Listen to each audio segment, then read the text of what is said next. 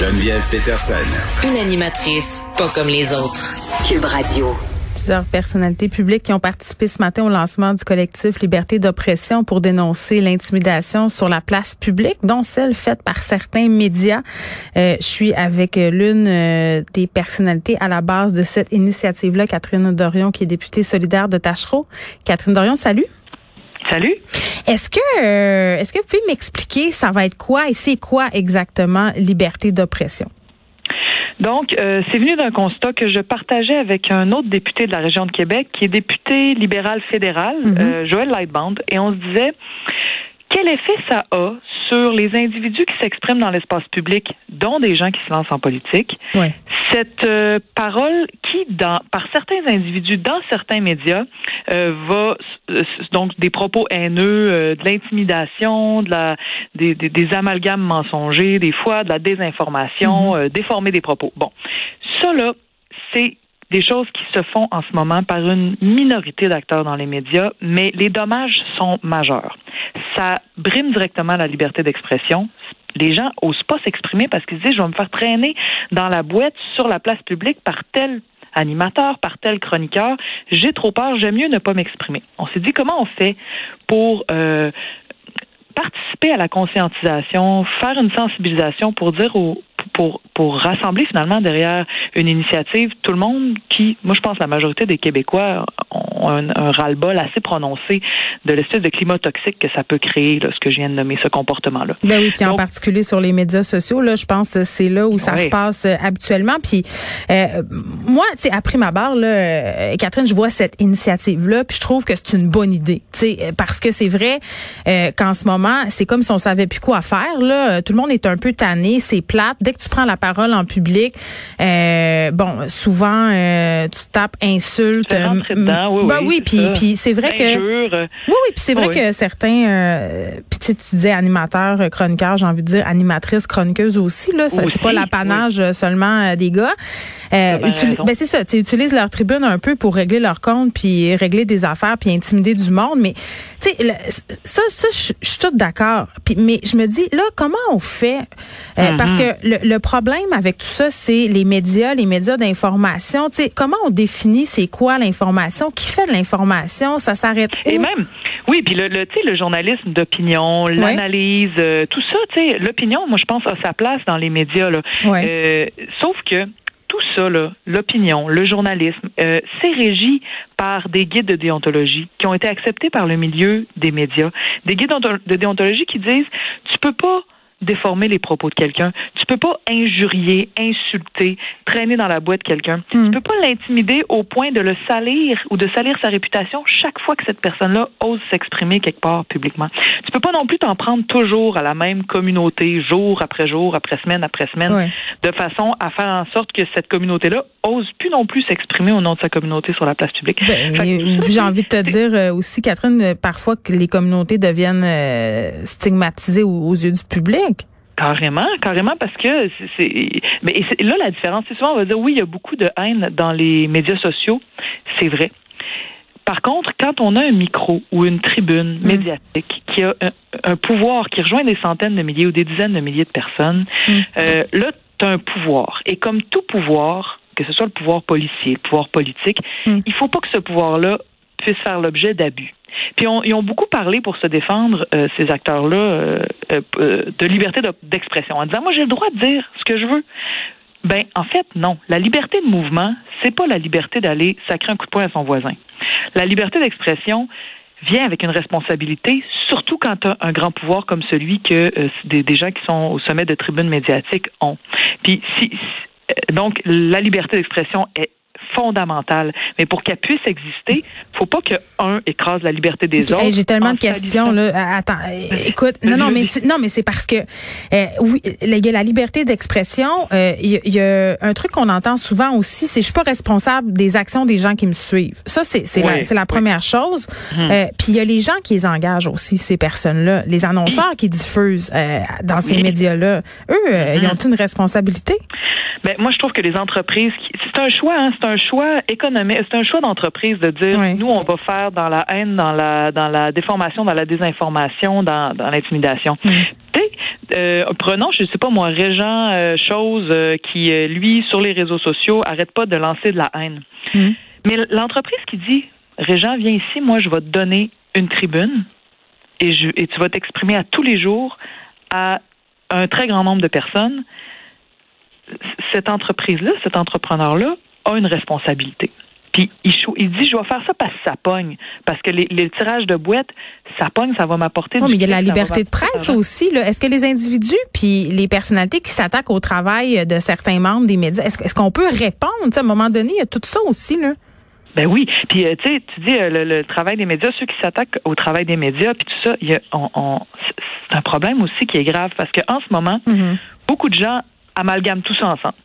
Il y a les propos haineux dans les médias, il y a des gens dans des tribunes médiatiques qui font de l'intimidation. Tous les médias, c'est de la merde. Attention, si on n'a pas... La très grande majorité des acteurs des médias, qu'ils soient dans l'opinion ou qu'ils soient dans les faits, font un travail rigoureux, professionnel, essaient de faire avancer le débat, d'amener de l'eau au moulin, de la réflexion collective. Ça, c'est fondamental. Si on n'a pas ça, là, on est foutu. Là. Ça va être l'obscurantisme. Il y aura plus, on ne pourra plus déterminer qu'est-ce qui a du sens de ce qui est de quoi. Mais à côté...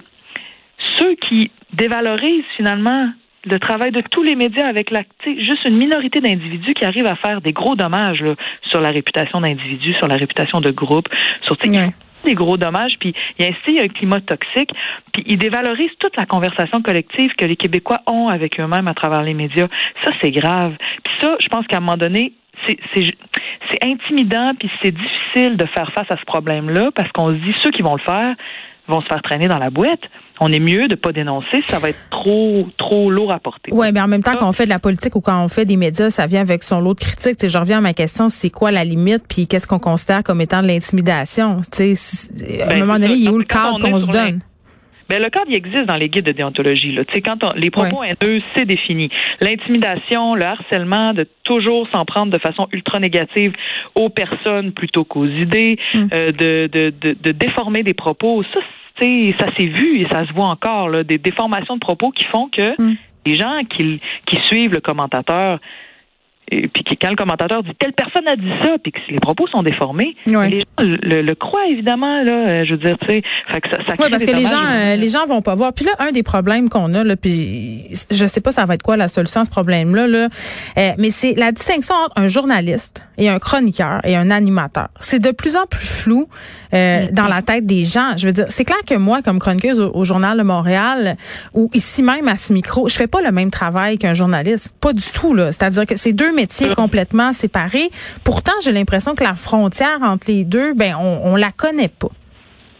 Beaucoup de gens la connaissent pas, mais ici, nous, c'est pas l'objet de notre sortie dans le sens où les chroniqueurs ont leur place aussi. Qu'ils soient pas journalistes, c'est pas ça le problème.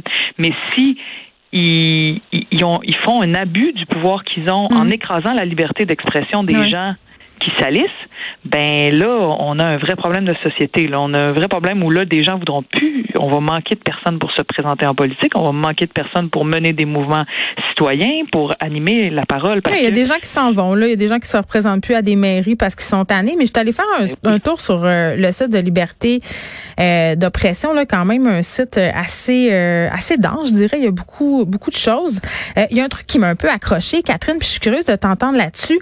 Le fait de faire un appel à la dénonciation sur les médias sociaux, tu sais, de dire il faut dénoncer les abus, l'intimidation que font certaines figures médiatiques sur vos plateformes, ou même on peut le faire à travers nos pages, là, la page de votre initiative. Moi, je me pose toujours la question, est-ce que ça participe pas aussi d'une dynamique d'intimidation? Ben, qu'est-ce qu'on fait face à un intimidateur? Ben, je pense pas que l'intimider aussi... Non, c'est ça. Nous, quand on parle de dénonciation, c'est pas de l'intimidation. Si, par exemple, une femme va dénoncer sur les réseaux une agression qu'elle a vécue en disant « il s'est arrivé ça ce soir-là », ben, il s'agit pas d'intimidation, il s'agit de dénonciation. Il y a bien des gens qui sont mal à l'aise avec ça, qui sont pas d'accord, puis qui se disent que les dénonciations sur les médias sociaux, c'est pas une bonne chose, parce que ça donne lieu à toutes sortes de dérapages.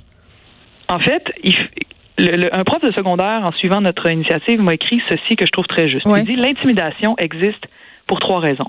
1, une victime qui subit et se tait. 2, un intimidateur qui a quelque chose à gagner à intimider. Là, à l'école, c'est différent, mais là, on pourrait parler de code d'écoute, de clics, de popularité.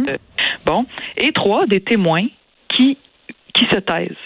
Et nous, je ne sais pas si vous avez vu, mais suite à notre déclaration, il y a une flopée de signatures de personnalités publiques, dont des gens comme Alain Saunier, qui était directeur de Radio-Canada. L'information, oui. Il y a Pierre Curzy, il y a des gens qui ont travaillé dans les médias. Il y a Alexandre Taillefer aussi, du milieu de l'entrepreneurship. Il y a Jay Dutemple. Il y a toutes sortes de personnalités qui, eux, connaissent ça, voient ça, sont dans les médias. Et quand on dit dénoncer, le mot peut vous paraître fort, mais qu'est-ce qu'on fait comme témoin ou comme victime d'intimidation face à ça? Mais je comprends, mais c'est quoi le but? En ce moment, ce qui existe, c'est les dénonciations au Conseil de presse, les dénonciations au CRTC ou la poursuite en justice.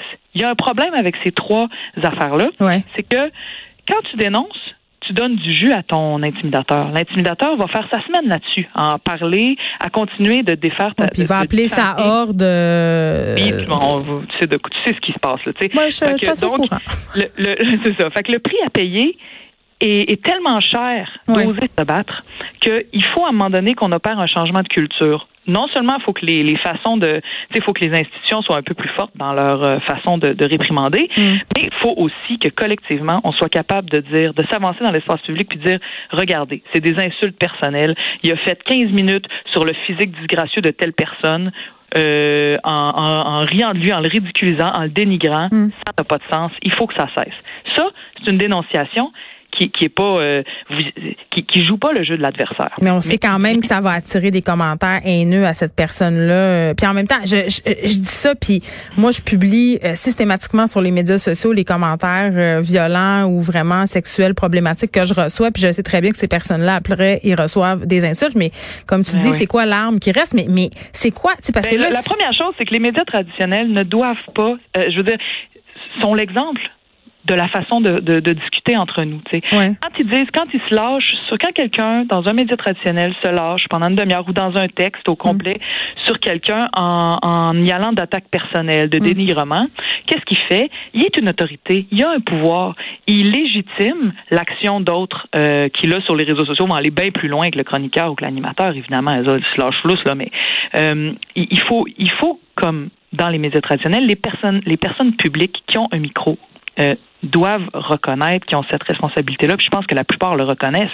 parce qu'ils sont précieux. Je veux dire, comme je répète, la plupart des acteurs dans nos médias font un travail extraordinaire. Donc, la plupart le reconnaissent. Il y en a qui s'en foutent. Il y en a qui... Non, mais là, vous dites que vous nommez personne, puis en même temps, tout le monde sait à qui vous faites référence. Là. On a eu toute cette discussion cette semaine sur Choix Radio X. Il y a quand même aussi des exemples qui ont été donnés là, dans votre communiqué. Vous pointez quand même des gens du doigt. Ben, on veut pas faire ça pour... Puis ça, on le savait que ça allait être une question qui allait revenir. T'sais. Vous pointez un comportement, mais là, dites donc c'est qui. Nous, on s'est dit entre nous, on va pas nommer de nom, on va pas nommer d'entreprise. Pourquoi? Parce que ce qu'il faut changer, c'est un comportement. Des animateurs, des chroniqueurs peuvent changer de comportement. Des entrepreneurs peuvent changer de modèle d'affaires, faire un choix plus intelligent. Et ça s'est fait par le passé. On a Stéphane Gendron, un ex-animateur. Ben, et j'allais vous poser la question. Je me disais là, lui, il y a eu quelques controverses. Je trouvais ça intéressant. Est-ce qu'on est en train de dire qu'on peut changer, qu'on peut faire une prise de conscience? Mais oui. Puis en fait, justement, si on se met à cibler des gens, qu'est-ce qui va arriver? Ça va finir comme ces gens-là aiment. On tombe dans leur façon de faire. On cible des gens, on attaque des gens, on se retrouve dans une bataille de bouettes. Ça fait augmenter leur cote d'écoute, leur lectorat. Puis nous, on finit par perdre notre argument qui est c'est un comportement qu'on doit cesser de tolérer au Québec, tu sais, pour que tout le monde puisse s'exprimer, pour que tout le monde ait son espace de liberté d'expression au Québec. Il ne peut pas y avoir un climat de discussion et de débat aussi toxique. D'autant plus quand c'est une minorité d'individus dans... je le comprends, là, on l'a dit plusieurs fois, mais c'est quoi le but derrière ça, le vrai but? Là, je veux dire, parce qu'à un moment donné, c'est beau, on va mettre des noms. Puis moi, j'avais un petit problème là sur ça, justement. Je me disais, maudite belle façon de ramasser de l'information, avoir des adresses courriels, des numéros de téléphone, ça donne une belle base de données quand même. Ben, c'est une base de données qui va servir uniquement à cette cause-là. Donc, tu sais, ça ira pas à aucun parti politique, ça ira pas à rien d'autre. Il y a pas de but avec ça, sauf quand il y a quelque chose à faire, soit qu'il peut y avoir une mobilisation parce qu'une situation qui n'a pas d'allure est en train de se produire, ben on peut avertir ces gens-là en disant on sait que cette cause-là vous a à cœur, voici ce que vous pouvez faire en ce moment précis de l'actualité. Et ce que tu disais avant, c'était quoi donc? Ben, le vrai but, parce que... le vrai but, donc oui, c'est ça. Nous autres, là, c'est pas une sortie d'affaires en l'air. On est plusieurs personnes qui sommes tannées de l'intimidation et de la haine dans les médias. Parce qu'il y en a beaucoup des sorties de même, puis on n'entend plus parler après, tu sais. Exact. Nous, c'est pas ça. On a des pages sur Instagram, sur Facebook, Liberté d'oppression. Sur le site Internet, libertédoppression.ca, on veut que le plus grand nombre de personnes aillent signer la déclaration pour que on puisse démontrer le ras-le-bol qui est très répandu au Québec envers ce climat toxique-là. Après ça, qu'est-ce qu'il y a sur ce site Internet-là, libertédoppression.ca? C'est un site où on explique très clairement qu'est-ce qui va à l'encontre des guides de déontologie des médias. Qu'est-ce qui va à l'encontre de la loi même, notamment en diffamation? Ouais. Quand est-ce qu'on a un cas? Quand est-ce qu'on peut faire une plainte au Conseil de presse puis que ça a des chances de porter fruit? Quand est-ce qu'on peut faire une plainte au CRTC? Où ces institutions-là ont leurs limites et comment on veut faire pression pour qu'elles puissent aller plus loin. Donc ça, c'est tout un... Si on est témoin ou victime d'intimidation, il y a toute une vulgarisation, toute une pédagogie de comment fonctionne le milieu qu'on a vraiment faite là pour que le commun des mortels puisse trouver un intérêt à lire ça, comprendre, puis que ça soit pas trop compliqué. Puis on va aussi produire du matériel vidéo qui, sur nos pages Facebook de Liberté d'oppression et Instagram, on va les partager avec des gens qui ont soit été victimes, soit témoins, ou qui vont nous expliquer un peu ce qui se trouve sur le site Internet, là, les informations de base. Je comprends. Puis, je voudrais tellement là que ça marche pour vrai, parce que moi aussi, je suis bien tannée. Mais je me dis, on est tous un peu coupables, OK? Puis, je m'explique. C'est comme un peu la porno, tu sais, personne en regarde, mais tout le monde en regarde. Je veux dire, ces chroniqueurs-là, ces chroniqueuses-là, les animateurs, les animatrices, les gens problématiques, là, ils ont des milliers de lecteurs, des milliers de clics, puis même de la part des gens qui les détestent. Tu sais, fait qu'on on s'en sort pas. C'est vrai, c'est une comparaison d'ailleurs que Stéphane Gendron fait dans une vidéo justement qu'on a produit avec lui où il revient sur ses années. Il n'est pas sorti encore, on va l'écouler cette semaine, mais c'est une vidéo où pendant 10 minutes, Stéphane Gendron raconte son passé comme ce qu'il dit lui-même. Là, j'étais un animateur poubelle, destructeur de la paix sociale. Il dit, c'est comme la porn. Faut que tu ailles toujours plus loin, dans des niches, toujours plus violent, toujours plus... Ben oui, faut que tu l'ailles ton stunt. C'est ça. Fait que lui, il dit, c'est clairement malsain. Ben, ce climat toxique-là, tu sais, il existe parce qu'il y a du monde qui tombe là-dedans. Mais c'est parce que c'est le fun, Catherine, c'est de l'information spectacle. Même moi, là, coupable, là, je les écoutais André Arthur, Docteur Maillot, Éric Duhem, là, puis je riais. Je me disais, ça n'a pas de bon sens. T'sais, on a toute la même réaction. On dit, ça n'a aucun sens. Il va pas aller là, il va pas faire ça. Puis là, bam, c'est un spectacle, puis c'est poche, c'est triste, mais c'est ça. C'est un spectacle. On peut considérer que c'est un spectacle. Non, mais c'est pas drôle que ça soit un spectacle. Oui, parce qu'ils se font passer pour la réalité. Ben, pour de l'information. C'est ça. Fait que, donc, quand c'est, quand ça arrive, en fait, on peut dire, sur le moment, il y a des gens qui aiment ça. Mais quand on regarde l'effet que ça a à long terme sur une communauté, la division de la société en plusieurs petits groupes qui supposément s'aiment pas parce que... Puis là, il y a toute une espèce d'ambiance toxique de pitcher les gens contre les uns contre les autres, puis de créer des boucs émissaires. Puis là, tu prends la haine, puis tu jettes de l'huile sur le feu de tout ça, puis tu fais de l'argent avec ça. Je peux bien croire que sur le moment...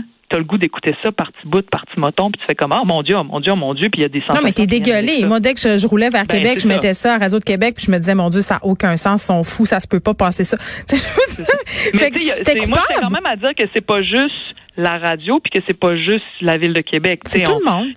C'est ça, il y en a dans toutes les régions du Québec, puis il y en a dans toutes les sortes de médias, mais sauf que c'est un comportement. T'sais, ce comportement-là, comme toute personne, je veux dire, tu peux. Quand tu dis on est tous coupables, on est nombreux à aimer ça. Quelqu'un peut aimer ça. Ah, moi j'ai pas dit que j'aimais ça, mais c'est ça, c'est un plaisir coupable. C'est un plaisir. Exact. Ben, c'est la même chose qu'avec la porn. Quelqu'un peut aimer regarder de la porn, puis à un moment donné dire, hey, les effets que ça a sur moi sont vraiment nocifs.